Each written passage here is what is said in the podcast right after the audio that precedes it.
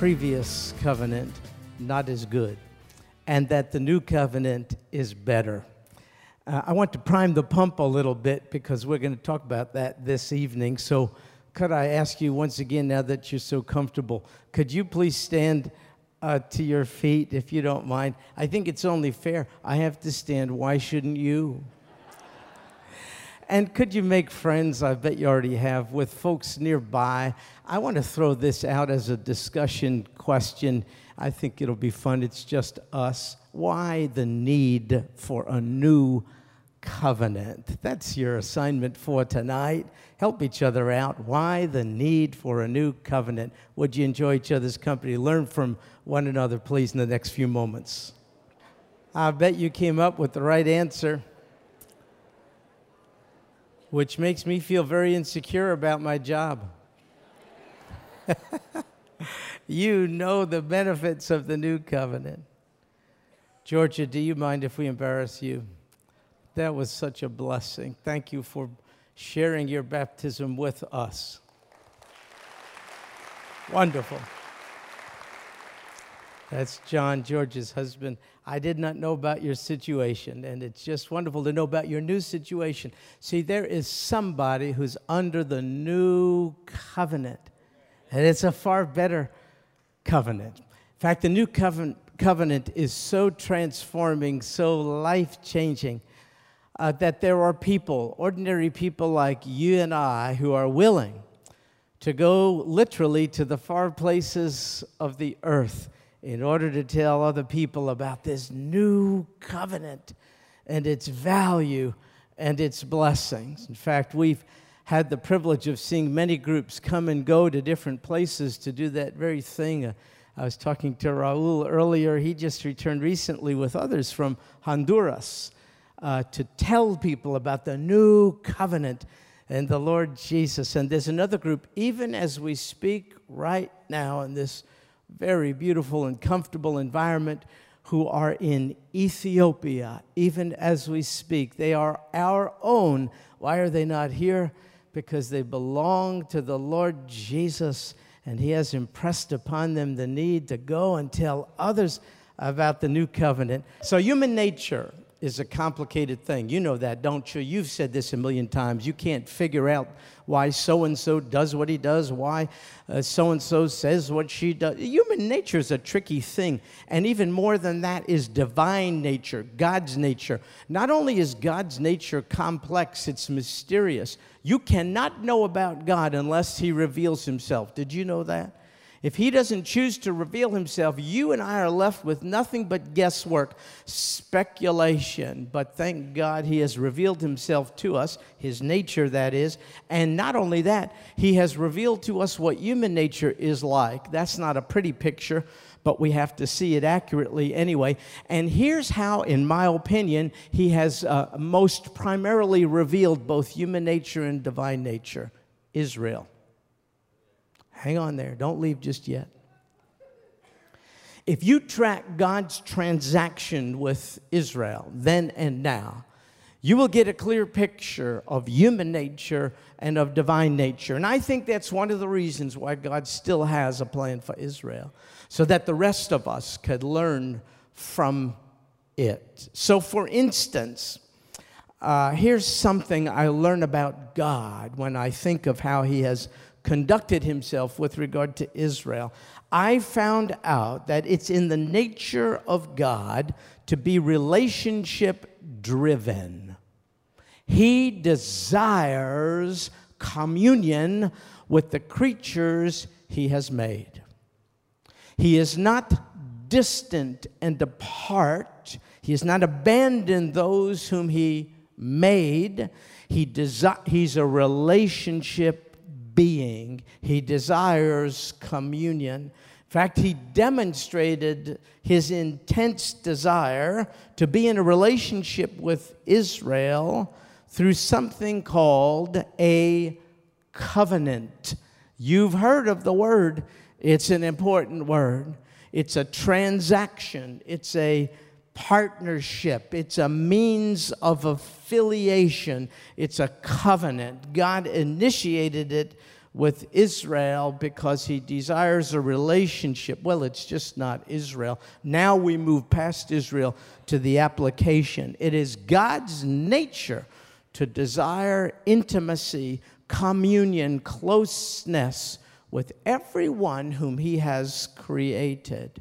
Now, with Israel, he called Moses up to a mountain. You know about this, Mount Sinai. You could go to the traditional location of Mount Sinai today if you so chose. It's in the Sinai Peninsula in the Middle East. Uh, and you could go where Moses went, and there, you know the story.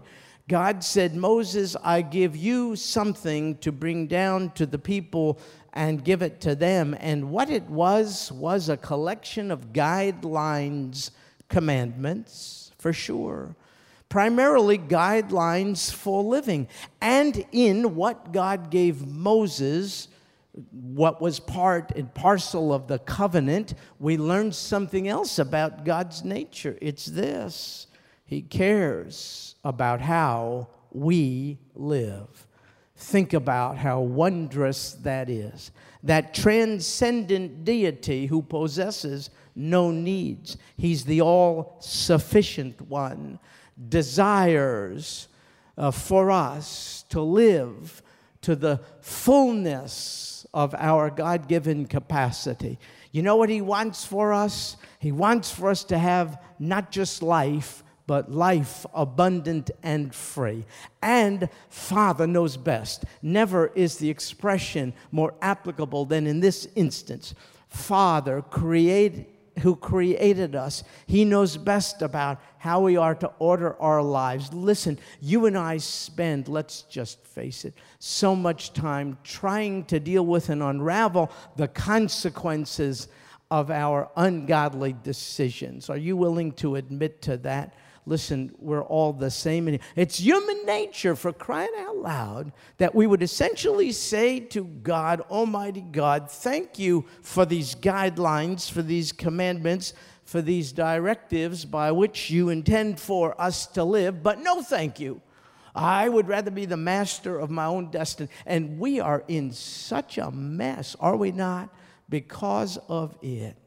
I love the fact, don't you, that God cares so much for us that He cares about how we live. He wants us to order our affairs in accordance with His directives because He's wisest.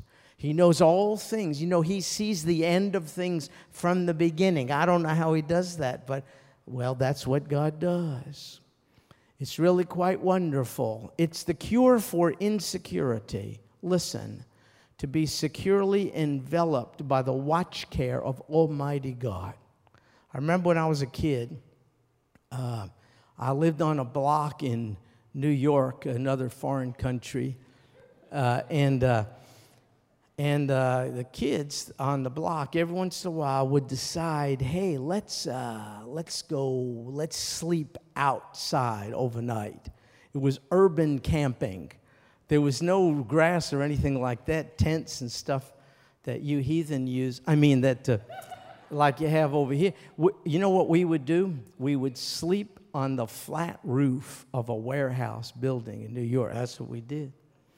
And I remember one time we got a whole crate of bananas, and, and that was our food. We, we pulled it up on this flat roof of a factory warehouse. That's, that was camping. That's urban camping. For, but here's the deal every kid, we, we were proposing this. Hey, let's do this tonight.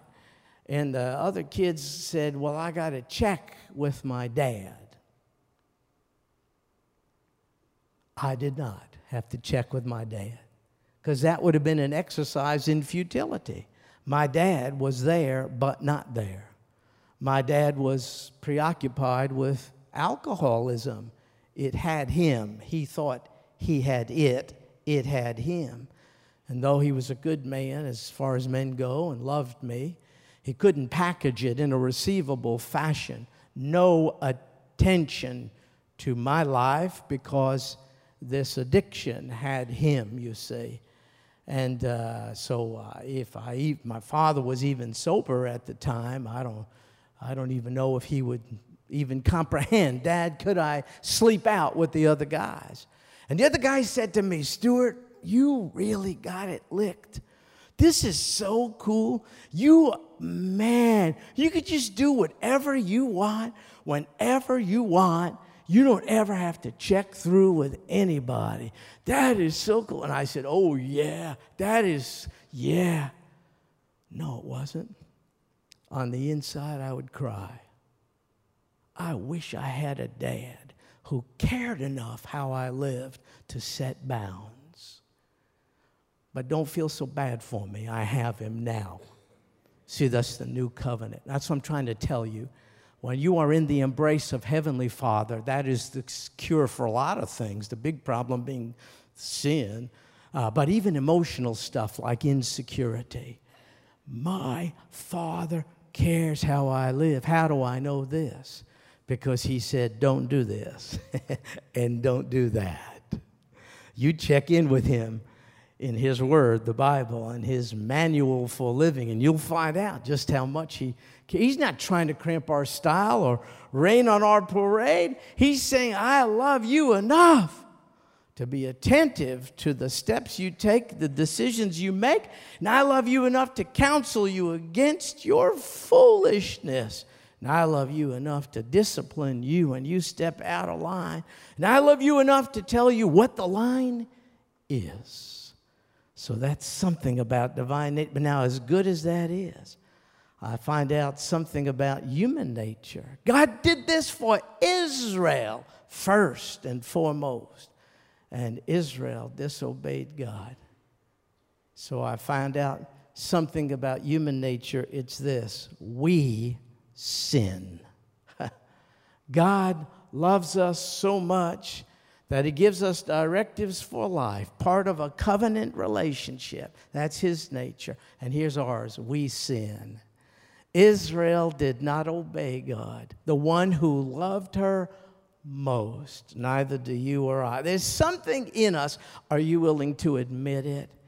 It isn't virtue, it isn't anything like that.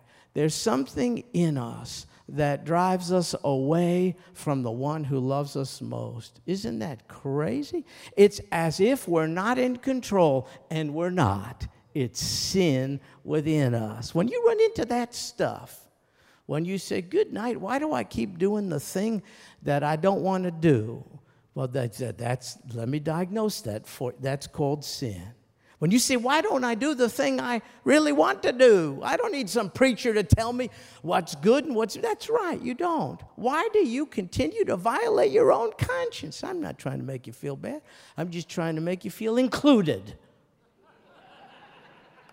That's called sin. See, that is, that, that, that's our nature. Well, I want to tell you something. That should have been the end of things for Israel. Let me tell you that. I mean, God should have just replaced Israel for sure. There's lots of people in that day who God could have chosen to establish a covenant relationship with, but He chose Israel instead, and Israel uh, disobeyed God. What would you do? Well, uh, but God would have been justified, you see, in saying, That's it. You blew your chance. I, I had it with you. But, but don't you see that? That isn't God's nature. That's what I mean. When you study God's transaction with Israel, you find out about human nature, you find out about God's human nature under the best of circumstances. Even in the Garden of Eden, we sin. You can't blame it on the disadvantaged in background, you know, you raised in a lower socioeconomic level, didn't get good education, had no. They're in the Garden of Eden for crying out loud. God gives them one guideline, and one guideline was enough to reveal their proclivity to sin for crying out loud. That's human nature. But God's nature does not respond in kind to human nature. God's nature confounds the game, the rules of the game, because He doesn't give us tit for tat. He doesn't, you did this, I do that. No, you do this, and in spite of what you did, I will reveal my grace to you. Now, that is so hard to figure out because that's just different. We don't understand all that. We understand, you know, you go to work, you earn a wage, you work hard, you get this, you be nice to someone, they be nice to you. We don't understand you sin against God And God says, You cannot out sin my grace. What? A God who will not give up on people he's entered into covenant with? Are you? The reason why that's so difficult for us to get is that it doesn't resemble any of our relationships. Just, anyway, so I, no, God doesn't replace Israel, though his covenant people are unfaithful, he remains faithful. He didn't replace Israel, he replaced the covenant with Israel. And why am I emphasizing that? Well, because we're seeing a resurgence of interest in this thing called replacement theology, which says because of what Israel did, God's through with them. Now, he ought to be, but that he is gracious, you say. Now, here's what's dangerous. If you believe that because of what Israel did, God's through with them, then you're in a heap of trouble. Because when is he going to be through with you? You're not so hot.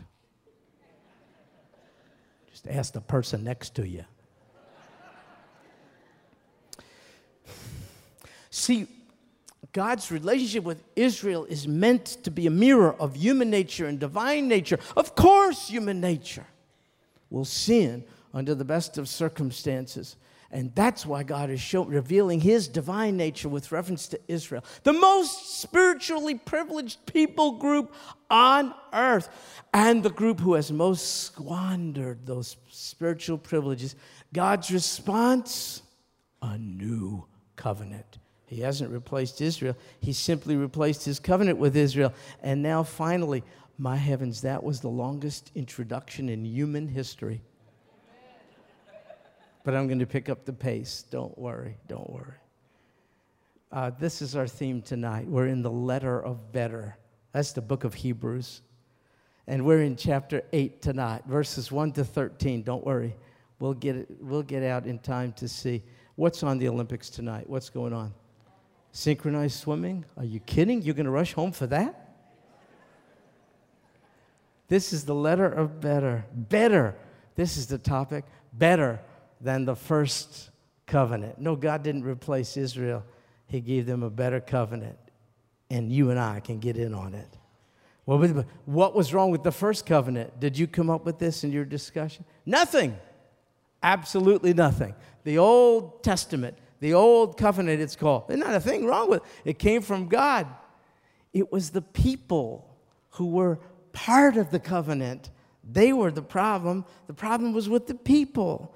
And I'll prove it to you. Listen, all it takes is one thou shalt not to reveal what you and I are made of.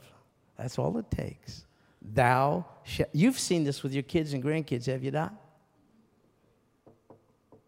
Don't do that. Oh my goodness. And they do it. There's something in us. I'm just trying to. All it takes is thou, one, thou shalt not steal, thou shalt not lie. Do you mind if I really offend you? If you have lied once, you are a liar. If you have stolen once, you are a thief. Me too. All it takes is one, don't you see? You know what our big problem in not just America, the world today? we are really pumping up the flesh like crazy. We think we're hot. We're not. All it takes is one thou shalt not, and you will see human nature. High places, low places, and in between, one thou shalt not commit adultery. Oh my goodness. Thou shalt not covet. Oh boy, guilty. That's our nature, you see. That was, that was the stuff under the old covenant. There's nothing wrong with all the thou shalt nots. It's the people who those thou shalt nots are given to.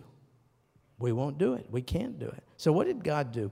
He revealed His nature by initiating an entirely new covenant that's based entirely on grace. Amazing grace and because this is the nature of God. And so Israel was guilty, for sure, of breaking God's covenant, and God offered another.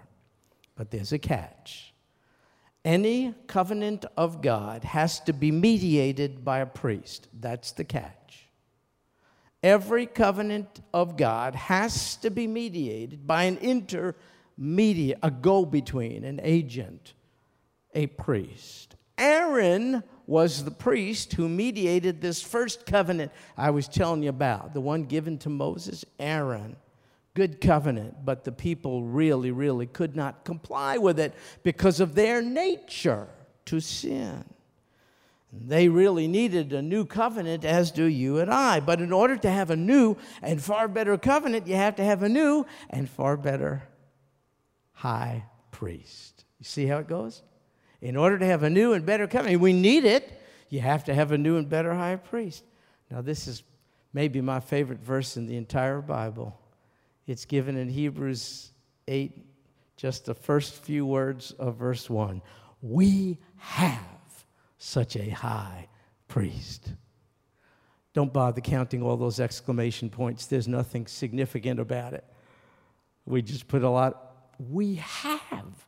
So you cannot get in on a new and better covenant unless it is inaugurated, ushered in, and provided, mediated by a new and better high priest. And the writer of Hebrews says, Look no further. We have such a high priest. In fact, the writer says this is the main point of the entire letter of Hebrews. Hebrews is tough ground to cover. It's, it's, it's a very tough letter, but don't miss the forest for the trees. Here's what the writer says, verse 1. Now, the main point in what has been said is this we have such a high priest. That's the theme of the whole book of Hebrews. Don't stumble over the stuff you can't figure out. That's all of us. It's higher than we are. It's God's word. But don't miss this. The whole point, the writer says, of the entire book of Hebrews is this we have such a high, he's the Lord Jesus. And the writer tells us where he is. He has taken his seat. That's what the writer says. He's taken his seat. Well, wow, that ought to just cause you to slow down because this tells us right away that he's a different priest than any under the old covenant because he sat down. There's no seat in the tabernacle or temple. They're not going to sit anywhere. Are you kidding me? You study the furnishings in the tabernacle and then the temple. You're not going to find any chairs for the high priest. Why not? Because the seat, when you take it, indicates you're done. But they done never got done. Why? Because the blood of bulls and goats, that's all they had to offer, could not cover up for the horrific nature of our repeated sin. They were never finished. But the one offering of the better high priest, the Lamb of God, the Lord Jesus, took care of everything. And he sat down. Not because he was tired, but because he was finished. You don't have to add in any way to what he has done in order to have God's favor. Think about that. Think about that. This high priest has done absolutely everything required in order for you to be in right covenant relationship with Almighty God. Jesus said, that, you know what he did? On the cross and from the cross, he said, It is finished. Don't you love those three words? It is finished finished. Efforts to be right with God. No, no, no. It is finished. Efforts to cover up for sin. No, no, no, no. It is finished. Efforts no longer to be at odds with the Creator, but to be at peace. It is finished.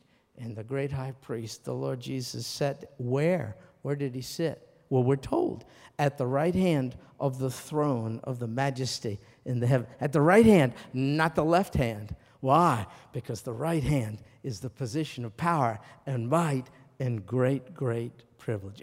And what is he doing? We're told. He is, verse 2, a minister in the sanctuary and in the true tabernacle which the Lord pitched, not man. For every high priest is appointed to offer both gifts and sacrifices, and so it is necessary that this high priest also have something to offer. He, as in the fashion of other high priests, is making an offering. What did he offer? Himself. Death, burial, resurrection, ascension. And as we learned in Hebrews 7, intercession.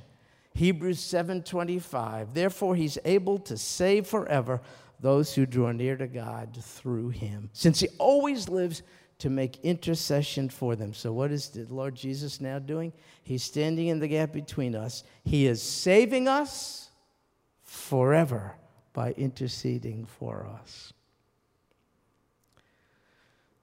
You may not have had uh, a reliable dad either. Do you realize who you could have now? The Son of God interceding in the presence of the Father on your behalf? Are you kidding me?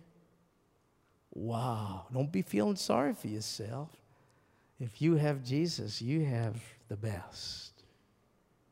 You have all you need.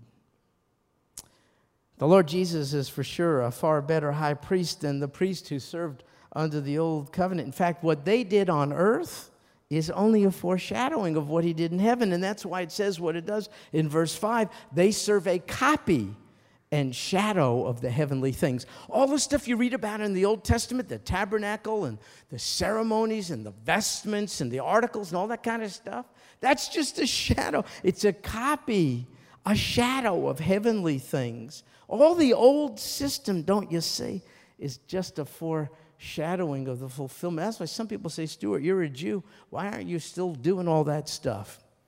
Because that stuff is just a shadow. I don't want the shadow when I can have the substance. Can you please show me a shadow that has its own existence? There's no such thing. A shadow only reflects a reality. I don't want to go back to the Old Testament. Do you? Do you want to go back to your old religious traditions? A, a, kind of a, uh, a ladder that you climbed to make yourself worthy of God when you have a better covenant ushered in better by a better high priest. I don't so all those things are just foreshadowings of the ultimate reality. And all this is said to support what the writer says in verse 6 next. But now he's obtained a more excellent ministry by as much as, here you go, he is also the mediator of a better covenant. So, since Jesus is a far better high priest, he mediates a far better covenant. Look, God knew Israel wasn't going to comply with the guidelines, with the commandments, with the laws of the old. God knew this. But he knew they didn't know that. In fact, out Mount Sinai, when Moses came down, you know what my people said? All that you have commanded us to do, we will do. How long did that last? Well, they have violated one of the commandments right there thou shalt not lie. now, God knew this, but they needed to know that. Do you know what we're doing today? We are defying God by telling young people, believe in yourself. You know what God is saying? Stop that. Do you know what your nature is? The very thing you don't want to do, you're going to do. The very thing you ought to do, you won't do. You're going to believe in that person? Today we tell our kids, uh, you can be anything you want to be. You, you. No, you can't. So you're watching the Olympics? You know what amazes me? The astounding fortitude, commitment, devotion, excellence, athleticism of those who participate. But what astounds me more, how all of that can go by the wayside if you catch your foot on one hurdle. Now, I don't rejoice in that, but it reminds me of human nature we are trying to pump ourselves up. If you just dream it, if you just visualize it, are you kidding me? You hit one hurdle in the 110 meter race and you're gone. You're out of the medal. Con- That's years and years and years of training. You know what they say at the end? If they happen to have won, every athlete does, eh, at the end they say, Well, I just want to be an inspiration to everyone out there. You just got to believe in yourself. You just got to dream your dream. But how come you don't hear any of that stuff when they don't win the gold medal? I want to hear that before. You know what these athletes look like before in the starting blocks and so on, the gymnasts? They look like they're terrified man, it doesn't look fun at all to me. It looks like their very ego is on the line. It's look like, it looks like they know on the inside they're not God. They know they're frail human beings. All it takes is a torn Achilles heel, a flu bug, a migraine headache, or indigestion, and you're out of the medal contention. They know that. It's only afterwards, if the outcome is victory, that they take the credit. Well, you see, I just want to be an inspiration for all the kids out there. No, the best thing to do is to direct kids to Almighty God and away from themselves. Kids need outside help. There's nothing inside that's going to get them out of the jam of life. They need outside help. So God knew Israel wouldn't pull off what they said but Israel didn't know it, so God had to show them. So here's what God did then He said, Now you're ready for a new covenant. So 600 years before Jesus, God promised the new covenant in Jeremiah chapter 31. If you have a Jewish friend, by the way, I recommend it. Only some bite uh, talk to them about the new covenant in the Old Testament, Jeremiah 31. Uh, i have made this statement before, and thank you for your emails in response to it, but I still think I'm right. There's nothing new in the New Testament. No. Oh, it is fulfilled for sure. But everything in the new has been introduced in the old, including the new covenant itself. So, Jeremiah 31, verses 31 to 34 are quoted by the writer of Hebrews right here in Hebrews 8. And here's how the writer begins For finding fault with them, for finding fault with them, see, Israel violated the first covenant. God found fault with them. You would expect God to reject and replace them. He does not. In fact, we're told in this quotation from Jeremiah 31 Behold, days are coming, says the Lord, when I will effect a new covenant with the house of Israel and the house of Judah. Now, I'm going to get real obnoxious here, maybe, but uh, again, please tell me if I'm wrong later on, not right now, because I have feelings. Um, do you know the new, even the new covenant is made with Israel? Can you see it right there? a new covenant with the house of Israel and the house of Judah. Don't you tell me God has rejected the Jews. Even the new covenant is, is right there. I didn't make that up. So God doesn't replace Israel, He replaces His covenant with Israel. What's this all about? How does it apply to us? Remember, we learn about human and divine nature. Human nature, we're sinful. Divine nature, gracious. Israel, in response to the old covenant, you know Israel said? We will do it. We will. We will. She failed. Under the new covenant, you know what God says? I will. That's the difference. Old covenant, we will. New covenant, I will. Why I will? You can't, you won't. I will. So look at this.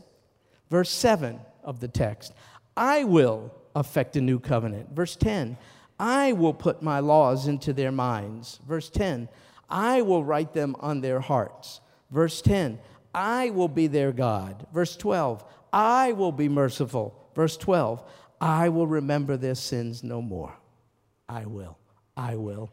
I will. Religion, we will. Relationship, covenant relationship with God, I will, because you won't.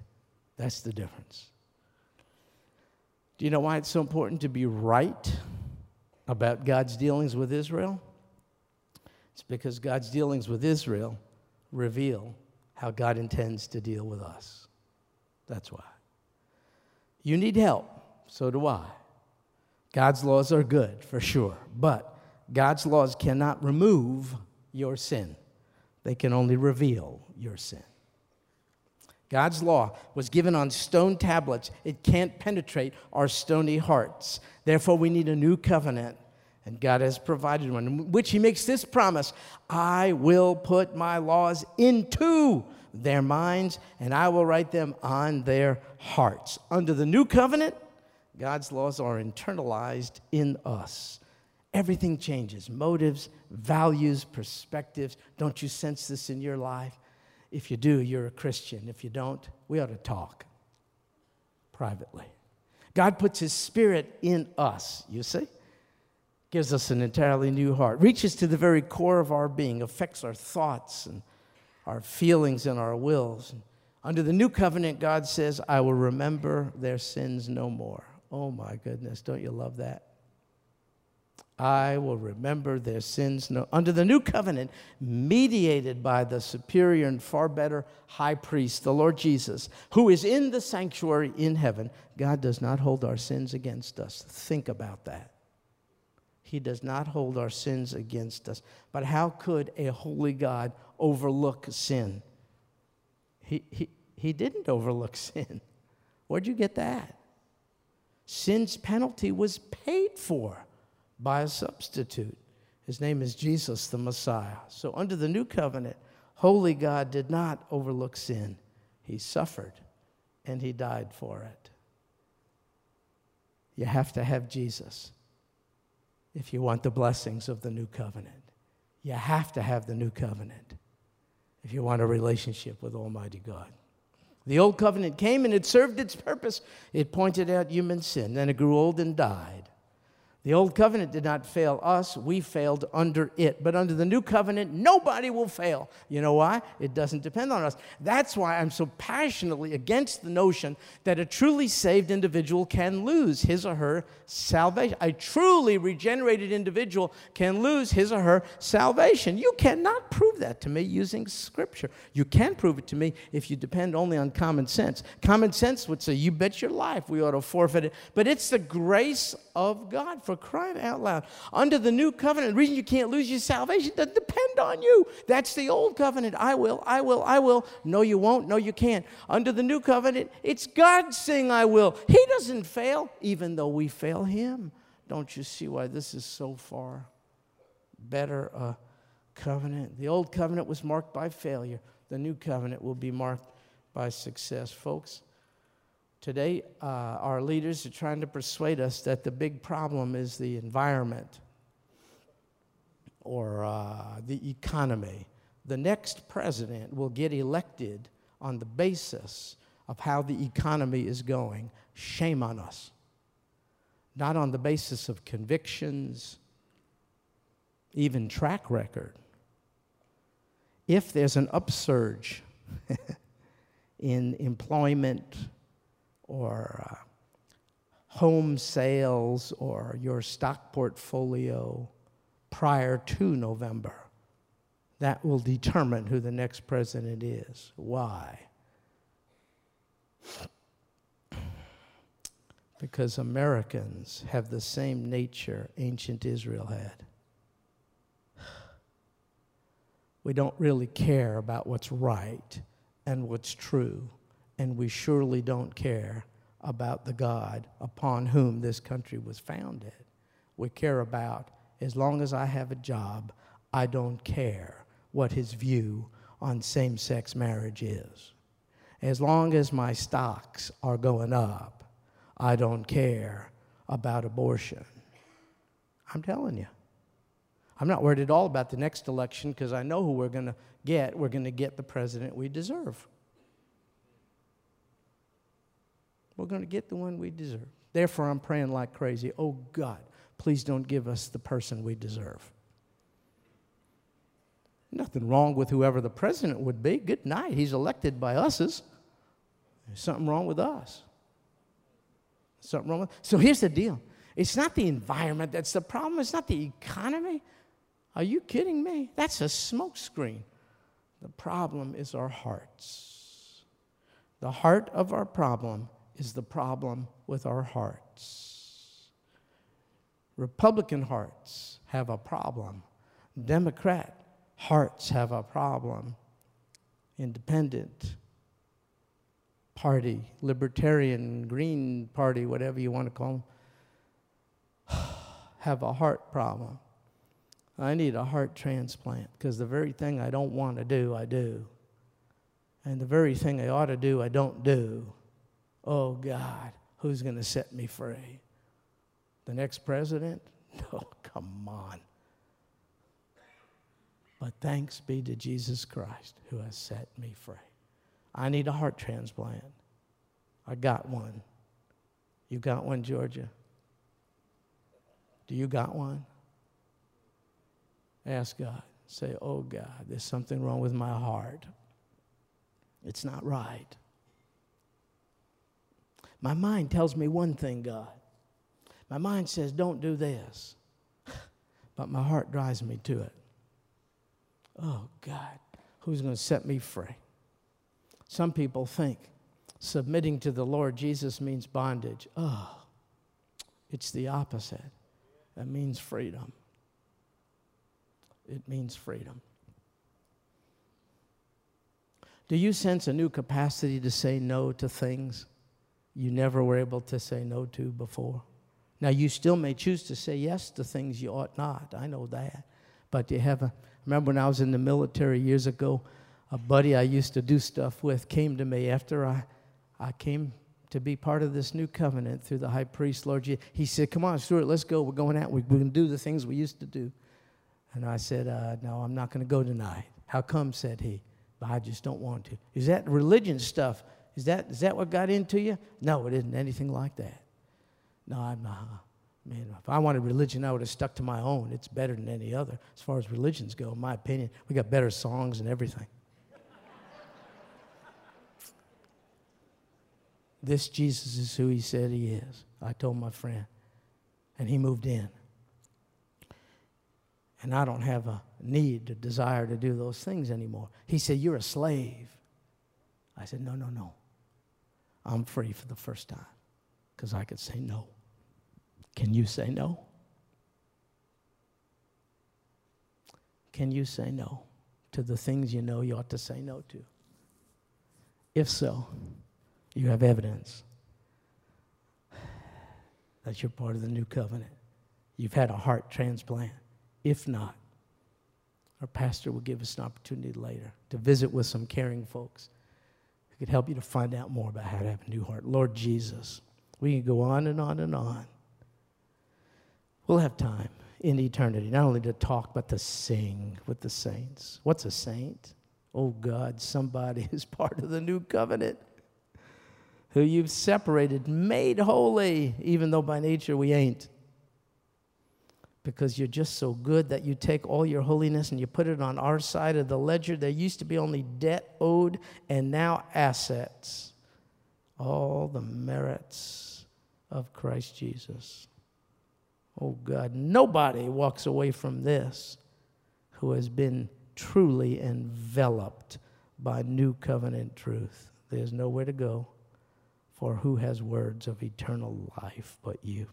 Lord Jesus, thank you for our new hearts. You deserve much better than what we give you, and yet, in spite of it all, your grace is sufficient to save us. Thank you, Lord Jesus, for interceding on our behalf, even right now. We love you, for you have first and forever loved us. This we pray in Jesus' name.